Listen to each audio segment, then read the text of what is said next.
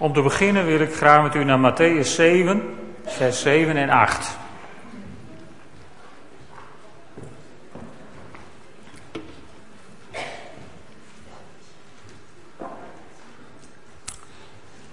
Het thema van deze maand is je nek uitsteken. En we hebben uh, twee mannen in beeld gehaald uit de Bijbel die hun nek uitstaken. Daniel en Elia. En daarbij ging het niet over het nemen van zakelijke risico's. Daarbij ging het over het gehoorzamen van God. En beide keren zorgde God ervoor dat het goed kwam. Daniel overleefde de leeuwen. Elia won de offerwedstrijd. En uiteindelijk werd de naam van God verheerlijkt in deze beide verhalen. In het verhaal van Daniel, daar verkondigt de koning bijna de grootheid van God. Die laat een brief door het hele land gaan om aan te kondigen dat hij toch wel de God van hemel en aarde is. En na het avontuur van Elia roept het hele volk, de Heere, die is God. Geweldige resultaten. En er staan nog veel meer voorbeelden in de Bijbel over mensen die hun nek uitstaken. Maar vandaag wil ik stilstaan bij deze vraag: op welk gebied kan ik mijn nek uitsteken voor de Heer? Want ach, je kunt heel goed naar al die mensen in de Bijbel kijken en er een mooi verhaal inzien. Uiteindelijk gaat het erom van wat doe je er zelf mee? Waar kan ik mijn nek uitsteken voor de Heer? Nou, er zijn vast een hele hoop gebieden voor te bedenken. Ik heb er vier vanochtend. En uh, als u denkt, er zijn er nog veel meer, dan is het goed om daar in de komende vakantieperiode in uw eigen stille tijd eens over na te denken. Waar zou ik mijn nek uit kunnen steken voor de Heer? Ten bate van het Koninkrijk van God. De eerste die ik vanmorgen aan wil halen is in gebed. In gebed kun je je nek uitsteken door tot God te naderen. Zoals Abraham bijvoorbeeld, als de Heer hem verkondigt wat hij met Sodom en Gomorra gaat doen, moet je eens kijken wat Abraham doet. Abraham die vraagt God is als er nou nog vijftig zijn. En zo onderhandelt hij als het ware met God op een manier. Als we het in de Bijbel lezen vinden we dat geweldig. En als we het een broeder of zuster zouden horen doen, dan moet ik me nog, moet ik nog zien hoe, hoe in, in ons midden daarop gereageerd zal worden. Of we het niet misschien wel te brutaal zouden vinden richting God. Want het is leuk als het in de Bijbel staat, het wordt anders als een levend iemand het doet waar je bij bent. En over dat bidden heeft Jezus iets heel moois gezegd. In Matthäus 7, vers 7 en 8, daar zegt hij, vraag en er zal je gegeven worden. Zoek en je zult vinden. Klop en er zal voor je open gedaan worden. Want ieder die vraagt, ontvangt en wie zoekt, vindt en voor wie klopt, zal worden open gedaan. Misschien denk je van nou, ja, maar ik heb, uh, ik heb 25 jaar geleden ergens om gebeden en dat heb ik nog steeds niet. Of ik heb vorige week ergens om gebeden en God heeft nog steeds niet verhoord. Weet je, als, als dat je denken is en dat de praktijk is van je gebedsleven, dan heb je deze tekst niet begrepen. En daarom is het goed om er even naar te kijken. Als je de Griekse werkwoordsvormen bekijkt, dan wordt het heel duidelijk. Dat verdwijnt in onze Bijbel een beetje naar de achtergrond, omdat het in ons taalgebruik misschien niet zo expliciet zichtbaar is. De Amplified Bible die probeert het zo goed mogelijk zichtbaar te maken, want daar staat voor vers 8: For everyone who keeps asking receives, who keeps on seeking finds, and him who keeps on knocking will be opened. Dat zegt al iets over de vorm van het werkwoord. En eventjes, vers 7. Daar staat vraag en je zal vergeven worden. Dat is geen suggestie van de Heer Jezus. Van nou, ik stel je voor om eens een keer te vragen. Je weet het maar nooit. Misschien wordt je gegeven. Dat is in het Grieks expliciet wat wij noemen de gebiedende wijs. Het is een opdracht van de Heer Jezus. Vraag, zoek, klop. Het zijn geen ideeën die hij aanreikt. Het zijn opdrachten die hij geeft aan de mensen die naar hem luisteren. En dan is vers 8 een heel apart, heel apart vers. Eigenlijk, ik heb geprobeerd om, om, om de werkwoordsvormen gewoon achter elkaar te zetten. En dan zou je vers 8 zo kunnen vertalen. De vragende ontvangt, de zoekende vindt en voor de kloppende wordt open gedaan. En wanneer ben je de vragende? Alleen maar op het moment dat je vraagt. Dus als u vroeger iets gevraagd hebt, er staat niet voor degene die vroeg zal gegeven worden. Er staat ook niet degene die zocht zal vinden. Nee, de zoekende zal vinden. Vorige week hebben we even stilgestaan bij, dat, bij die gelijkenis die Jezus vertelt over die arme weduwe. Die die rechter vraagt om haar recht en hem maar blijft bestormen en het niet opgeeft. Op een manier waarvan wij denken, nou, maar dat kun je niet maken richting God misschien. Toch moedigt Jezus daarmee aan, want degene die aanhoudend bidt, zegt hij, die zal ontvangen. Vraag, de vragende zal gegeven worden. De vragende zal ontvangen.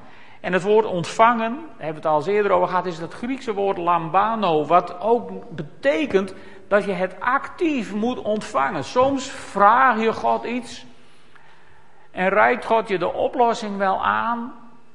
Maar, maar ja, God is geen verzorgingsstaat, zou ik bijna willen zeggen. God reikt je de oplossing aan, maar dan moet je hem wel grijpen. En dan moet je daar wel wat mee gaan doen, mee aan de slag gaan. Dus de vragende die zal ontvangen, maar dat is het actieve werkwoord voor het dan ook aannemen, het gebruiken, het benutten. En de zoekende zal vinden. En soms kun je dan afvragen, maar waarom moet je nou maar blijven vragen? Waarom geeft God het niet gewoon? En waarom moet je blijven zoeken? Waarom laat hij het je niet gewoon vinden? Ik weet het niet. Kennelijk is dit wat God wil. Dat we voortdurend vragende zijn. Voortdurend bidden.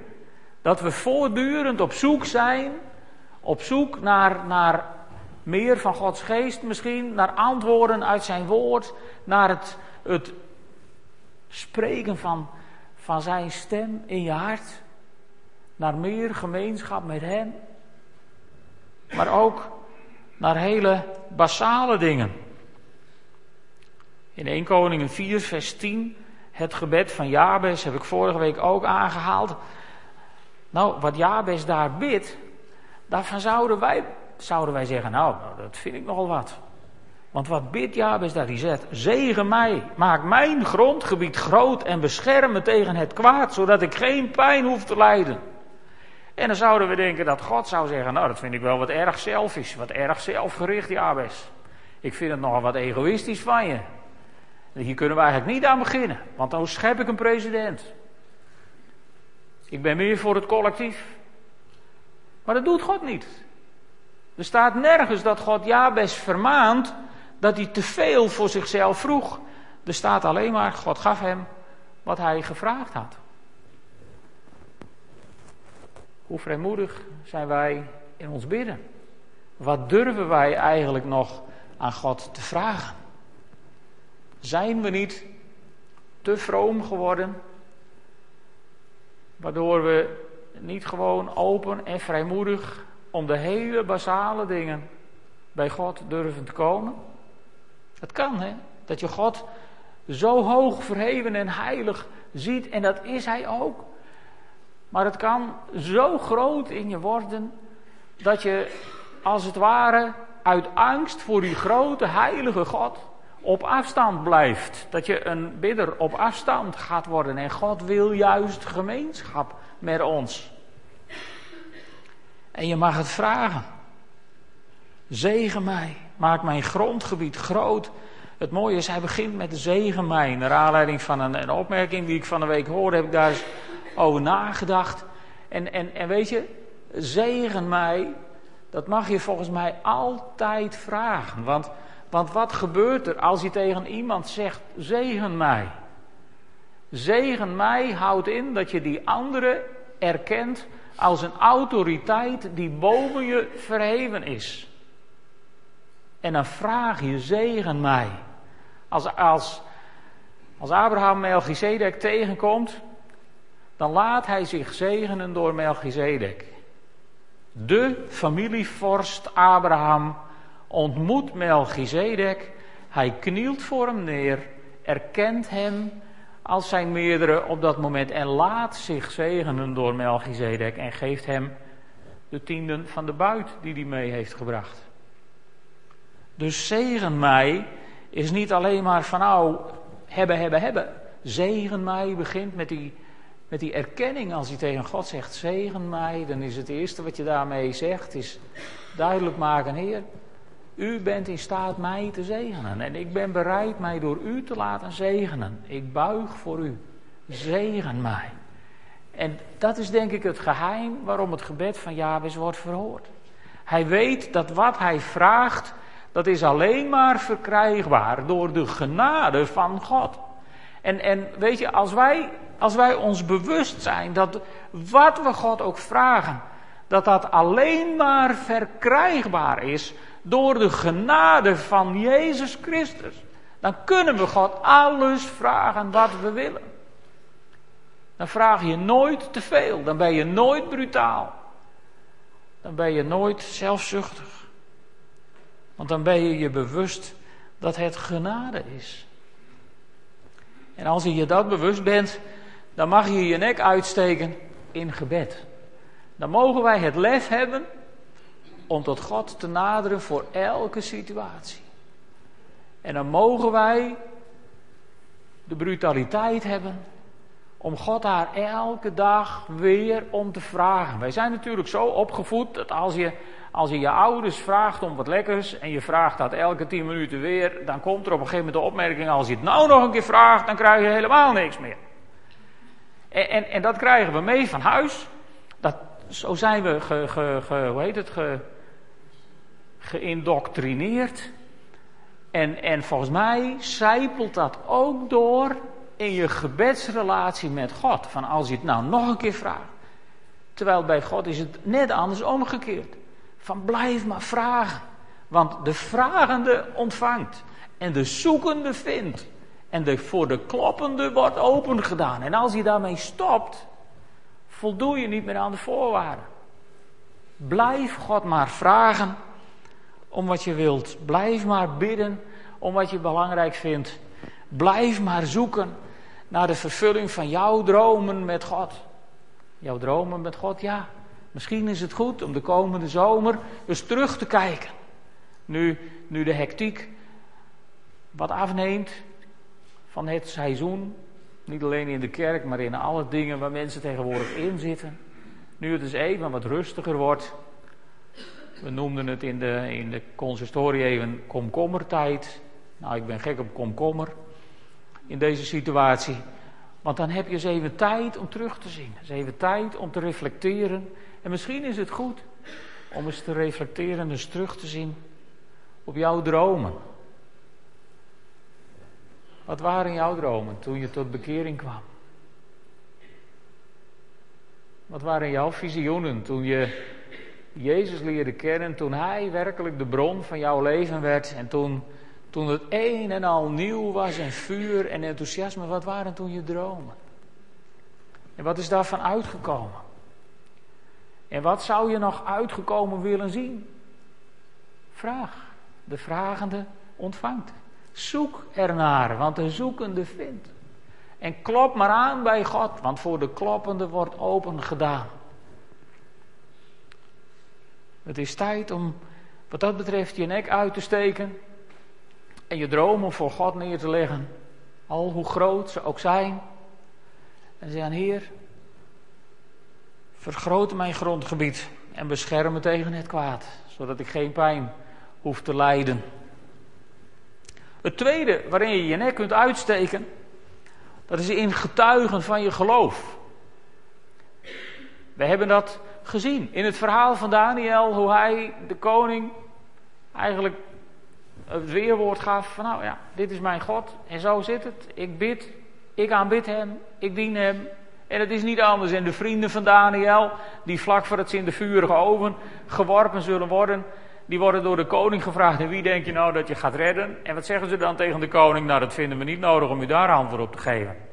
Dat is geen slim antwoord. Maar ze staken hun nek uit en ze getuigden van hun geloof. En ook Elia, die, die, die als hij een, een wolkje als een hand op ziet komen uit de zee, zijn dienstknecht naar Agap stuurt van je moet maken dat je thuis komt, want anders strand je in de regen. Het had er hier een half jaar niet geregend, kom even. Getuigen van je geloof. In Handelingen 1, vers 8. Dan zegt Jezus tegen zijn discipelen: Maar wanneer de Heilige Geest over jullie komt, zullen jullie kracht ontvangen. En van mij getuigen in Jeruzalem, in heel Judea en Samaria, tot aan het uiteinde van de aarde. Je zult kracht ontvangen. Kracht ontvangen. Oké, kracht. Wij zitten volgens mij vaak zo verlegen om woorden en zijn zo gefocust op woorden dat we de kracht over het hoofd zien. En doordat we zo gefocust zijn op woorden, zijn we ook zo gefocust geraakt op theologie. Maar theologie is, is is de samenvatting van theos en logos, van God en het, het woord. En als we niet oppassen, hebben we God opgesloten in het woord. Is het woord niet belangrijk? Ja, absoluut. Het woord is het allerbelangrijkste waar je mee bezig kunt zijn na het bidden. Het vragen en het kloppen. Als je dat klaar hebt, dan is dit het allerbelangrijkste. Want door het woord spreekt God. En door het woord kun je aanwijzingen vinden van wat God wil met jouw leven, in jouw situatie. Maar dit is geen wetboek. En dit is ook geen gebruiksaanwijzing. Van als je nou het goede zinnetje maar leest en het precies zo doet, dan komt het helemaal in orde. Dit is een levend organisme. Een levend woord waar je in kunt lezen en nieuwe dingen kunt ontdekken die je nog nooit eerder hebt gezien. Dit is een heel uniek boek op deze aardbodem. Het heeft zijn gelijke niet nergens. Maar er is meer dan het woord. Als Paulus op reis is, verkondigt hij het woord met verve. Maar hoe hij dat doet, daar zegt hij met name in de brief aan de Corinthiërs zegt hij daar een paar dingen over. In 1 Korinthe 2, vers 4 en 5, daar zegt hij: De boodschap die ik verkondigde, de boodschap die ik verkondigde, overtuigde niet door wijsheid, maar bewees zich door de kracht van de geest. Want uw geloof moet niet op menselijke wijsheid steunen, dus niet op de menselijke interpretaties van het woord. Uw geloof moet steunen op de kracht van God. En in hoofdstuk 4, vers 20, daar zegt hij het nog eens, want het koninkrijk van God bestaat niet in woorden, maar in kracht. En als je dan naar de westerse kerk kijkt, dan staan we stijf van de woorden. Het aantal boeken is nauwelijks aan te slepen. Er wordt vlugger geschreven dan een mens kan lezen. En ze komen in hoger tempo uit dan je ze in de winkel kunt kopen, zowat. Het is ongelooflijk wat er over het woord is geschreven. Maar wat de westerse kerk, in mijn ogen, op een dramatische wijze mist, dat is die kracht. Die kracht die bij het woord hoort. Die kracht waarzonder Paulus niet op weg was. Want Paulus die zei, ik kwam niet met woorden van wijsheid, maar ik kwam met betoon van kracht. Liep hij toen te pochen over zichzelf, van ik kwam met betoon van kracht? Dan ken je Paulus nog niet. Dan moet je de brieven echt nog eens een keer goed gaan lezen. Paulus was een heel bescheiden, nederig mens, in mijn ogen. En, en, en toch zegt hij, ik kwam met betoon van kracht, maar hij maakt altijd weer duidelijk waar hij de kracht vandaan haalde. En waar haalde hij zijn kracht vandaan? Hij zegt op een gegeven moment, als het wijsheid is, wordt het kruis van zijn kracht beroofd. Met andere woorden, de krachtbron van Paulus was het kruis. De krachtbron van Paulus was Christus en dien gekruisigd. De krachtbron van Paulus was het bloed van het lam. En die Paulus, die zegt toch van ik kwam met betoon van kracht. Omdat hij, hij kende die kracht, die letterlijke kracht van Jezus Christus.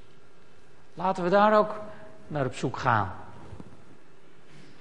Ook dit is geen collectieve kwestie, dit is heel persoonlijk. En ik daag je uit om vragende, zoekende en kloppende te zijn. Om je nek uit te steken. In het getuigen zijn van Jezus Christus. Niet alleen maar met woorden, maar vooral ook in kracht. Als je dan een zieke tegenkomt of iemand die ergens mee zit, dan kun je zeggen: Zal ik voor je bidden? Want ik geloof in de God die geneest. Van de week was het even zo heel smalend op de radio. Misschien hebben jullie, ja, jullie zullen, het zal jullie niet ontgaan zijn dat hier in een dorpje in Friesland een man vier jaar dood op zijn kamer heeft gelegen. En toen hoorde ik het op de radio zeggen: ja, deze familie gelooft dat Jezus geneest. Het was een uitspraak van een gevestigde kerk in het dorp. Ja, zij geloven dat Jezus geneest. Expliciet zeiden ze er nou net niet mee dat ze het niet geloofden, maar ze impliceerden net wel in, in, in, in de uitspraak. Zij geloven dat Jezus nog geneest en daarom hebben ze er niks aan gedaan. Met andere woorden, wij geloven het niet. Maar geloven wij het nog wel? Geloven wij nog in de God die geneest? Ik kan me voorstellen dat je al heel lang ziek bent en dat je misschien al heel vaak gebeden hebt en al heel vaak geroepen hebt: Heere, God, genees mij. En dat het niet gebeurd is en dat je teleurgesteld bent geraakt. Ik kan me voorstellen dat je dan gestopt bent met vragen en zoeken en kloppen. En ik wil je vandaag uit de grond van mijn hart aanmoedigen. Steek je nek uit. Word weer die vragende die gegeven kan worden. Die zoekende die kan vinden en die kloppende voor wie open gedaan zal worden. Steek je nek uit. Het derde punt, waar ik het even met jullie over wil hebben, niet zo lang, want het is niet zo'n populair onderwerp. Dat vind je in Malachi 3, vers 10. Ook iets om je nek uit te steken. Want wat zegt God daar? Eigenlijk zegt hij daar, steek je nek eens uit. Nee, dat zegt hij niet. Hij zegt, stel mij maar eens op de proef, zegt de Heer van de hemelse machten. Breng alle tienden naar mijn voorraadkamer, zodat er voedsel in mijn tempel is. En zie dan of ik niet de sluizen van de hemel voor jullie open. En zegen in overvloed op jullie land laat neerdalen. Ik zei het al, dit is niet zo'n populair thema in Nederland. Want dit gaat over geven.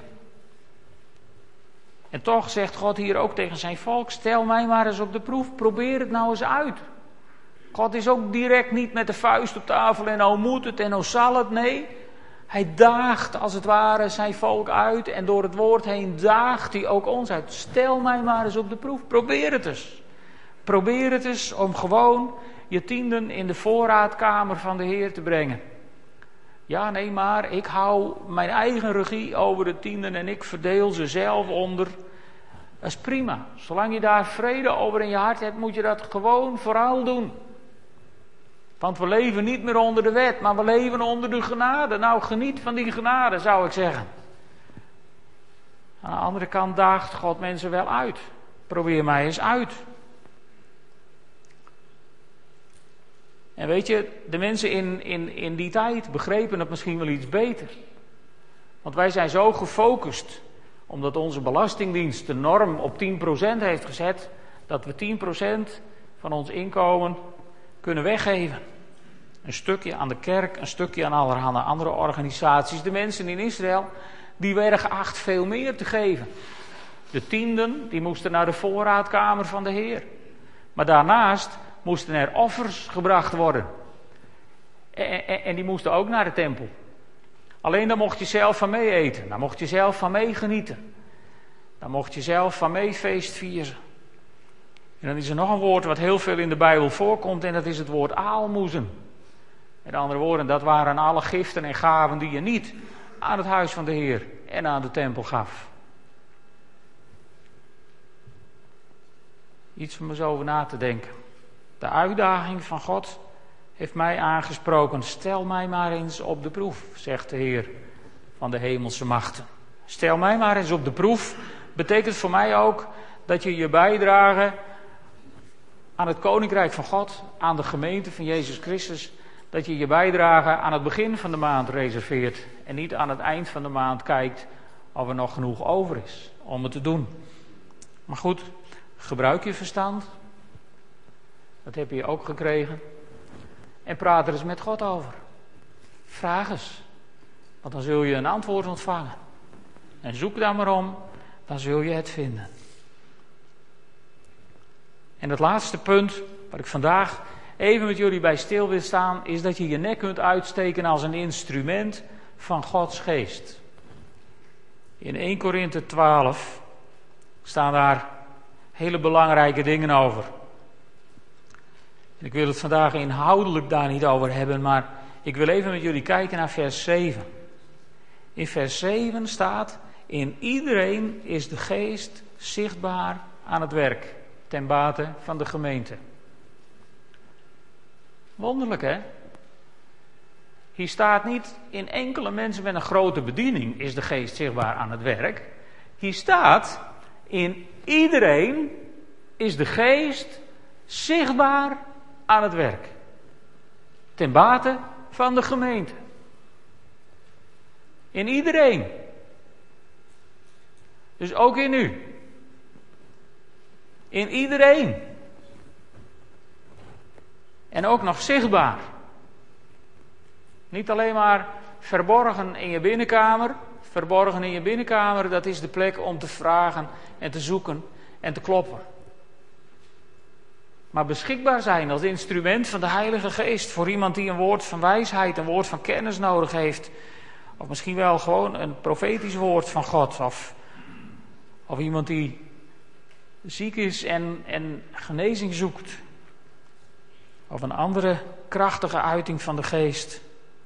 Al die dingen staan in 1 Korinthe 12. En dan staat er, al deze gaven worden geschonken door één en dezelfde geest, die ze aan iedereen afzonderlijk toebedeelt zoals hij wil. Aan iedereen. Aan iedereen. Durf je ook daarin je nek uit te steken? Als je dat gevoel krijgt van de, die aandrang van binnen krijgt dat de Heilige Geest jou wil gebruiken om iets tegen iemand te zeggen of voor iemand te bidden. En dan bedoel ik niet thuis stiekem voor iemand te bidden, maar openlijk waar die persoon bij is, op hem toestappen. En zeggen, goh, mag ik voor je bidden? Weet je dat nog nooit iemand daar boos over is geworden op mij? Ik ben nog nooit geslagen omdat ik tegen iemand zei, joh, mag ik voor je bidden? En waarom zijn we er dan zo bang voor? Daar wil ik mee afronden. Waarom zien we hier zo weinig van? Ik denk dat we gewoon te klein denken. We denken te klein over de almacht van God. Mijn God kan alles. Alles is mogelijk. Hebben we gezongen. Misschien vond u wel dat het te vaak herhaald werd. Dat zou best kunnen. Sommige mensen hebben dat. Maar misschien vond u ook wel dat het te. te nou, te. Ja, nee, dit ging eigenlijk. Misschien ging het u wel te ver. Alles is mogelijk. Ja, alles is mogelijk. Mijn God kan alles. En als jouw God niet alles kan, geloven wij niet in dezelfde God. Mijn God kan alles. Niets is onmogelijk. Dus alles is mogelijk. Het tweede is dat we te klein denken over de impact van het kruis en van het werk van onze Heer en Heiland Jezus Christus. Toen Hij aan het kruis riep, het is volbracht. Wat gebeurde er toen? Toen gebeurde er wat Paulus later schrijft. Toen heeft hij alle overheden en machten en krachten ontwapend en openlijk tentoongesteld. Dus met andere woorden, waarom zou je bang zijn voor duisternis of andere dingen? Duisternis hoort bang te zijn voor het licht, lieve vrienden, en niet andersom. Maar we denken te klein over de impact van het kruis. We denken ook te klein over die kracht van de Heilige Geest die in ons woont. Daar hebben we de afgelopen tijd genoeg over gezegd. Dat we, en, en het wordt tijd dat we gaan zien en dat we gaan ontdekken die alles overtreffende kracht van Jezus Christus. Weet je nog? Efeze 1, vers 19. Uit de herziende statenvertaling. En het vierde is, we denken te klein over onszelf als kinderen van God en erfgenamen van het koninkrijk. Wij zijn door God aangenomen als zijn kinderen, met alle rechten. En toen Paulus het schreef, toen snapten de mensen precies wat Paulus bedoelde. Want als in de Romeinse tijd, als een vader daar zijn kind erkende, zeg maar rond het bar mitzwa gebeuren wat ze bij de Joden kenden, hadden de, de, de, Romeinen hadden ook zo'n soort, zo'n soort uh, ritueel, waarbij de vader zijn kind erkende als zoon. En dan was het geen onmondig kind meer, maar dan werd hij zoon van de vader, met alle rechten die daarbij hoorden. Dat lijkt een beetje op, op het ritueel wat je ziet als de verloren zoon thuiskomt. Hij krijgt een ring aan zijn vinger. Ten teken van zijn autoriteit. Hij krijgt het mooiste kleed aan wat in huis is. Met andere woorden, de hermelijnen mantel van de vader kreeg hij aan. En hij kreeg schoenen aan zijn voeten om hem te onderscheiden van een slaaf. Wij denken te klein over onszelf als kinderen van God. En de uitdaging is uit Jesaja 54, vers 2. Vergroot de plaats van je tent. Span het tentdoek wijder uit. Probeer het van het zomer maar eens bij onze tent. Dan lukt dat meestal niet. Maar het is een goede als je je tent opzet van het zomer om eens over na te denken. Vergroot, vergroot de plaats voor je tent. Span het tentdoek wijder uit zonder enige terughoudendheid. Steek je nek uit. Lieve mensen, steek je nek uit. Wij leven in het eind van de tijden. En het evangelie groeit explosief in Azië, in Afrika, in Zuid-Amerika. En geloof je nou werkelijk dat God de westerse wereld over gaat slaan met zijn laatste reddingsactie in dit einde der tijden? Ik geloof er niks van. Want ik geloof dat ook onze wereld eraan toe is tot slot Matthäus 9, vers 36 tot 38. Als wij naar de wereld kijken, wat denk je dan? Als we naar het klimaat in Nederland, het politieke klimaat in Nederland kijken, wat, wat er op dit moment gebeurt, wat denk je dan? Als wij kijken naar de daklozen, de krakers, andere misschien wat moeilijke groepen in Nederland, wat denk je dan? Weet je wat Jezus deed?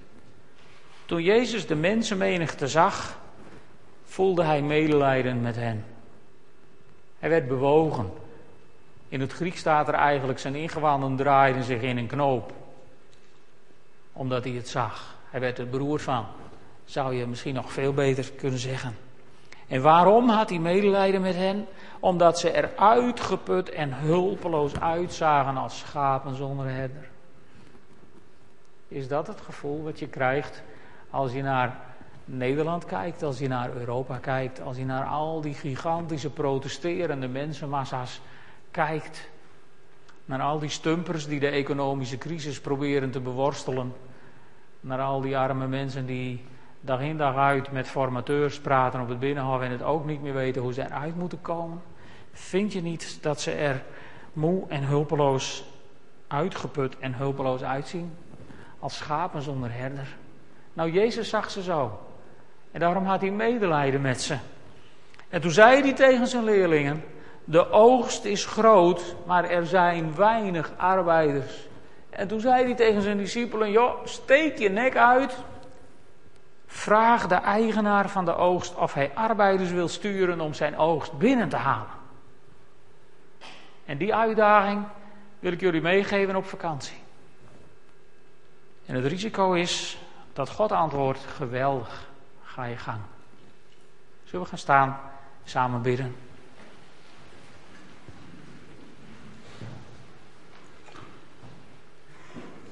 Vader in de hemel. Als we te klein over u denken. Over u, over het kruis, over uw zoon, over uw geest, over onszelf als uw kinderen. wilt u ons dan genadig zijn en ons tegemoet komen in de komende dagen? Heer, wilt u dan ons denken vernieuwen? Wilt u ons denken vernieuwen door die krachtige inwerking van uw Heilige Geest in ons? Heer, wilt u ons op onze benen zetten, zodat we onze plek zullen weten, onze plek zullen innemen en onze nek zullen uitsteken om uw koninkrijk verheerlijkt te doen worden. Gebruik ons daar alstublieft in, Heer. Maak ons instrumenten van uw Heilige Geest.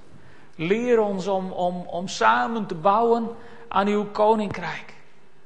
Met onze financiën, met onze energie, met onze kennis en wijsheid die u ons gegeven hebt. Gebruik ons, Heer, om uw koninkrijk te bouwen. Niet alleen in onze gemeente, maar ook in Drachten en, en in Friesland. En misschien wel groter. Gebruik ons, Heer. Heere God, we, we staan zo voor u en we willen onze nek uitsteken. En u vragen, Heere God, stuur arbeiders om die oogst binnen te halen. En deel met ons die, dat medelijden van uw hart. Voor de mensen om ons heen die maar voortrennen en voortrazen. En ondertussen zo uitgeput en ontmoedigd zijn. Omdat ze de herder niet kennen. Heer, ik dank u wel. Uit de grond van mijn hart. Dat wij die herder wel mogen kennen. In de naam van Jezus Christus. Amen.